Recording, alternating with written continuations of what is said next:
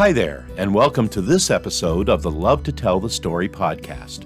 I'm Michael Lowry, pastor of East Congregational United Church of Christ in Concord, New Hampshire. When have we been not holy in the moment, and thus lose a moment that is holy? That's the question we're asking in today's message, which is entitled In the Moment it's based on Luke's transfiguration story from Luke chapter 9, verses 26 through 38, and it begins with some thoughts on wedding photography.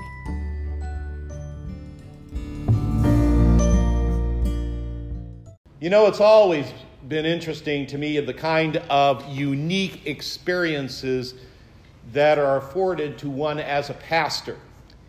And one of those more unique experiences happened to me a few years ago while I was the officiant of a wedding, good sized wedding, in which there were, get this, eight, eight professional photographers commemorating the event. Now, the reason for this was not because this was any kind of celebrity wedding, and, and we were not being invaded by paparazzi but rather because the couple in question had won the grand prize at a bridal show a few months before. The prize being that you would get this whole community of photographers to take pictures at your wedding. And despite my initial misgivings, after all, you know this, from a pastor's perspective, it's a, one thing to have a photographer in the sanctuary taking pictures all through the wedding ceremony, but it's quite another to think that there's going to be eight of them crawling around. It turned out, really, honestly, to be a worthwhile experience for everyone involved.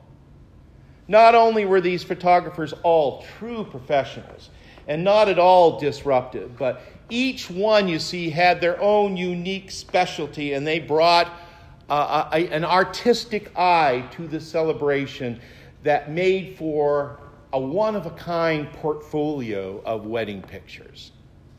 And I got a chance to see a little bit of it because afterwards, one of the photographers, I guess as a way of saying thanks for granting them full access, sent me a packet of some of the photos they had taken around the church that day. And I got to tell you, friends, I'm a big fan of photography anyway, but these were absolutely amazing.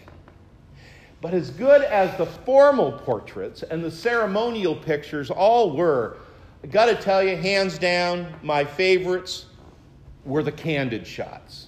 You know, the pictures that got taken when nobody was looking.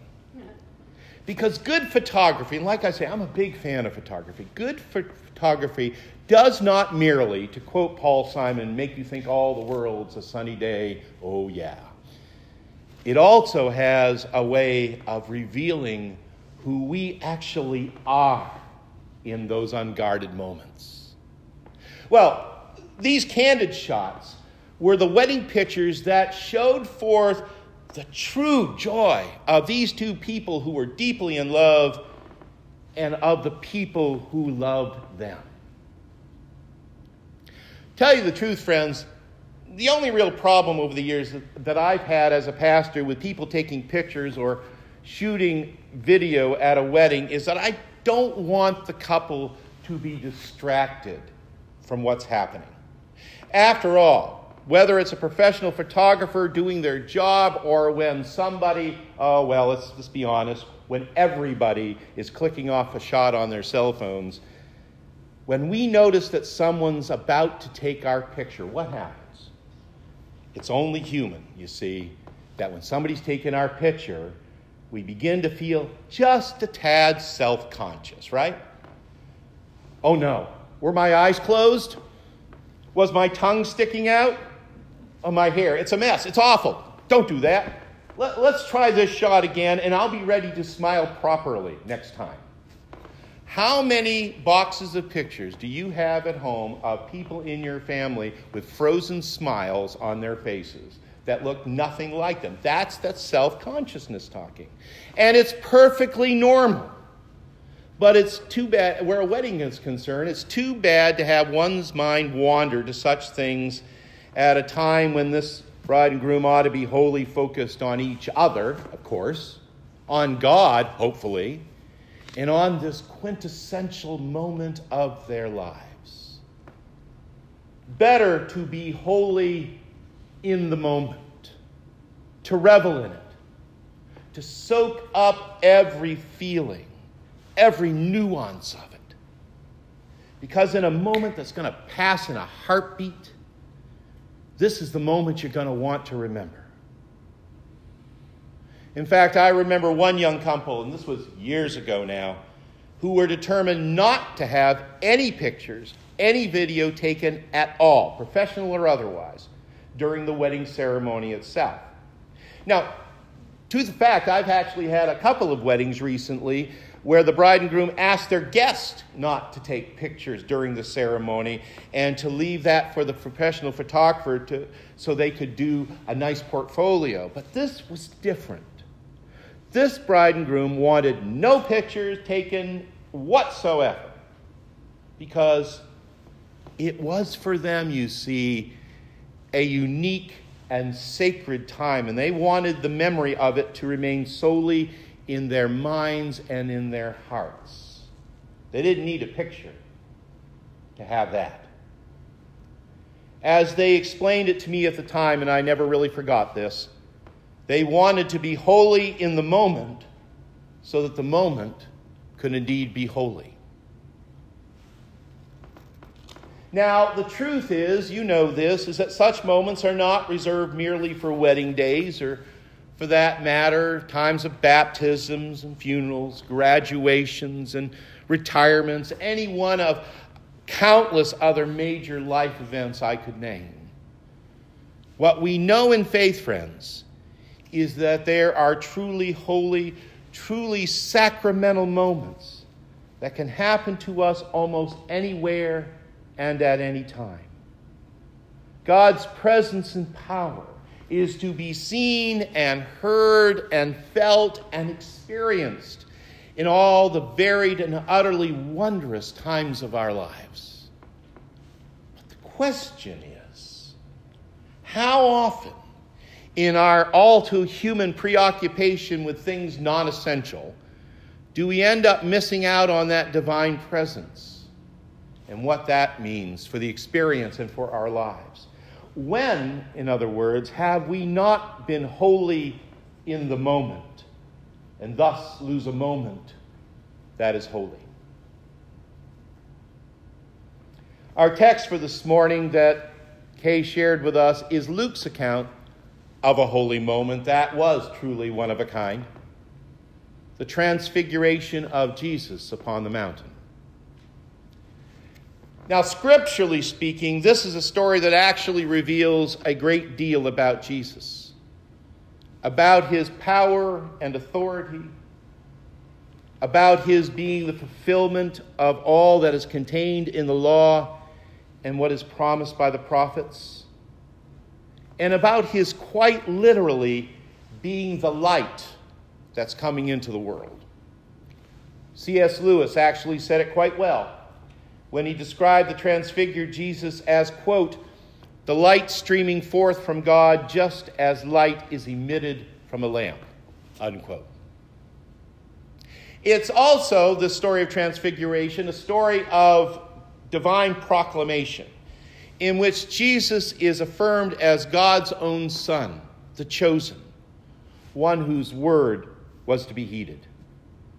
So, as such, the story of Transfiguration is a true holy moment. But that said, we also need to add here that it's also a story about how those three disciples on the mountain with him, James, John, and most especially Peter, were very nearly not in the moment at all. As Luke recounts the story, Jesus and the three disciples had gone up to the mountain to pray, and, and that while he was praying, the appearance of Jesus' face changed, and his clothes became dazzling white, it says. And in the midst of that light, two great men of faith, Moses and Elijah, appear in glory, and they speak to Jesus about his departure. Actually, by the way, in the original Greek, it's translated as his exodus. That is what was about to befall him now that Jesus had turned his face towards Jerusalem. While all this is going on, we're also told that Peter, James, and John are all weighed down with sleep. So, that in, in and of itself tells us that their attention to what was happening was fuzzy at best. But even though it must have seemed to them to be something like a dream in their midst, they were at least awake enough to see and behold this glorious, radiant moment. But get this then, what's the first thing that Peter says as the moment draws to a close and Moses and Elijah are departing? He says, Master, is this great or what? That's my translation, at least. Quick, Peter blurts without thinking. Let's build three memorials one for you, one for Moses, and one for Elijah. See, what Peter wants to do is he wants to build a monument. He wants to somehow capture this incredible moment that was happening right then so it could last forever. It makes me think that no doubt if this had happened today, Peter would have been the first one recording the whole thing on his cell phone so he could post it on Facebook or Instagram. Now, not to pick on Peter too much, Luke is quick to point out that Peter didn't know what he was saying. Of course he didn't. But the fact remains that Peter had immediately become so focused on trying to preserve this moment. He wasn't in the moment the way he should have been and should have. Perhaps this is one reason why, almost as soon as Peter had uttered those words, a dark cloud swept over the mountain and overshadowed them to such an extent that all three of the disciples were immediately moved from awe to sheer terror. And why, in the moment that followed, all they could hear was the sound of a heavenly voice saying to them, This is my son, my chosen. Listen to him. The thing about holy moments, you see, is they include at least two main components. The first is the moment itself, in which the divine enters wholly into our experience and demands our whole attention. And the second is where that moment ultimately and inevitably leads us. At a wedding, for instance, the moment is all about love expressed and vows exchanged. But where it leads, which what follows after the wedding kiss, is the marriage. The marriage and the forging of a loving relationship over the course of many years. A truly holy moment, you see, whatever it might entail, includes what is and what's to come. And in the end, you see, that's what Peter and the two other disciples were missing. They were so busy seeking to preserve that mountaintop experience that they were totally missing what, even in that moment, but was being revealed about what was awaiting them in the valley below. Actually, you know, considering the fact that the Gospels were composed well after the resurrection of Jesus, and given that we're also told by Luke that after their shared experience on the mountain, the disciples kept silent, and in the days told, that followed, told no one any of the things they had seen. You really do have to wonder if any of them understood what had just happened to them. Or if years later, I mean, after Jerusalem and after the cross, after the empty tomb, there may have been another moment when all of a sudden they looked at each other and they said, Oh, that's what was happening. Well, not yet. It's very fitting, you know, that this particular story is one that is traditionally shared by the church on the Sunday at the end of the season of Epiphany. and just before Ash Wednesday and the beginning of our shared Lenten journey to the cross. Epiphany is all about the holy moments of Jesus coming into the world, our discovery of what that means for our lives and our living. It's about Jesus calling us to follow him. It's about him asking us to leave everything to be his disciples and be fishers of people. But that's Epiphany. The season of Lent is all about where those discoveries are going to lead us. It's all about coming to understand that being his disciples also means taking up our crosses to do so. It's the other component of all the holy moments that are ours in following Jesus. And the point for you and me today, just like for those three disciples up there on the mountaintop, is that it's often a difficult thing to discern where and to what Christ would lead us as his disciples. More often than not, you see, the answers we're seeking as to what happens next don't come to us in a burst of shimmering glory, but rather in the small bits of revelation that come to us as we're walking the pathway. Faith is a journey. Discipleship is developed and deepened by the pathways on which we choose to walk. But I would suggest to you this morning that it all begins by being holy in the moment with the one who calls us forth. For how are we to walk with our Lord? How are we to go to the cross if we don't first attune ourselves to his presence and his power? It is interesting to note that the Greek word that we translate as transfiguration, admittedly not a term that we use every day of the week, is actually metamorphos, which is where we get our word metamorphosis. It's not only an apt description of the shimmery and shiny appearance of Jesus on that mountaintop, but it also serves to describe what happens in these holy moments of our Lord. Indeed, it is in the times we spent alone with God in prayer and in the eloquent reflection of our souls before God that we are also transfigured and thus transformed. Now, while our outer selves might not shine a dazzling white as did Jesus, within our hearts, we do shine. And in the process, we undergo a metamorphosis, becoming persons and a people who are equipped and empowered to walk with Christ along the adventurous and difficult and often dangerous way of faithful discipleship.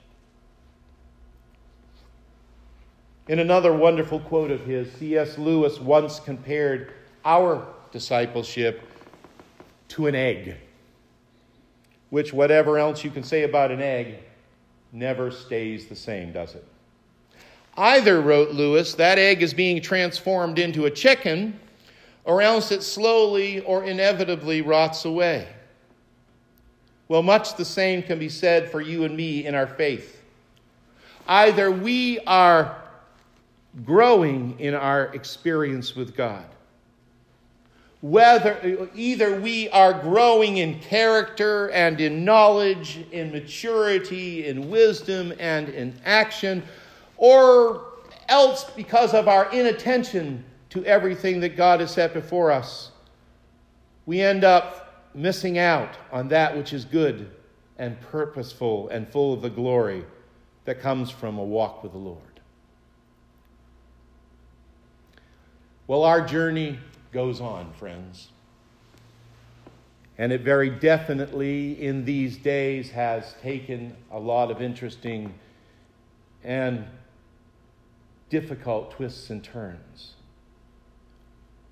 But even as that journey becomes not what we expect, even as, as I said before, we find ourselves drawn away from God's purpose for His creation.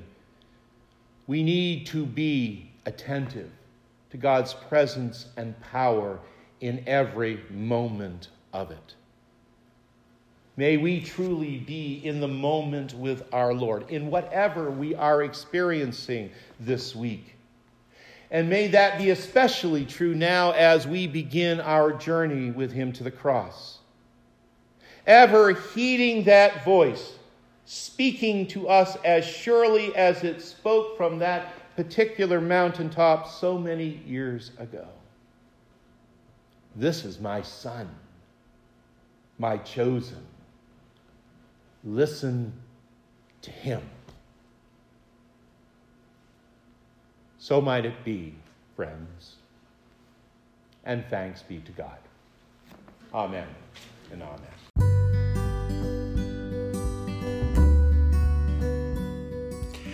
And that's the message entitled In the Moment. It was recorded during our February the 27th service of worship at East Congregational Church in Concord, New Hampshire. Now, if you would like to be a part of one of those services live and in person, know that we gather every Sunday morning for worship at 10 o'clock at the church on 51 Mountain Road, which is just off exit 16 on I 93 in Concord. Or you can always join us for one of those services live online via Facebook Live on our East Congregational Church Facebook page or afterward on our East Church YouTube channel. However, it happens for you, we would love it if you could join us. And with that, we come to the close of this episode of the Love to Tell the Story podcast. I'm Michael Lowry, and I do thank you for listening today. And until next time, stay safe be well, and may God bless you with a great day every day. We'll talk to you soon.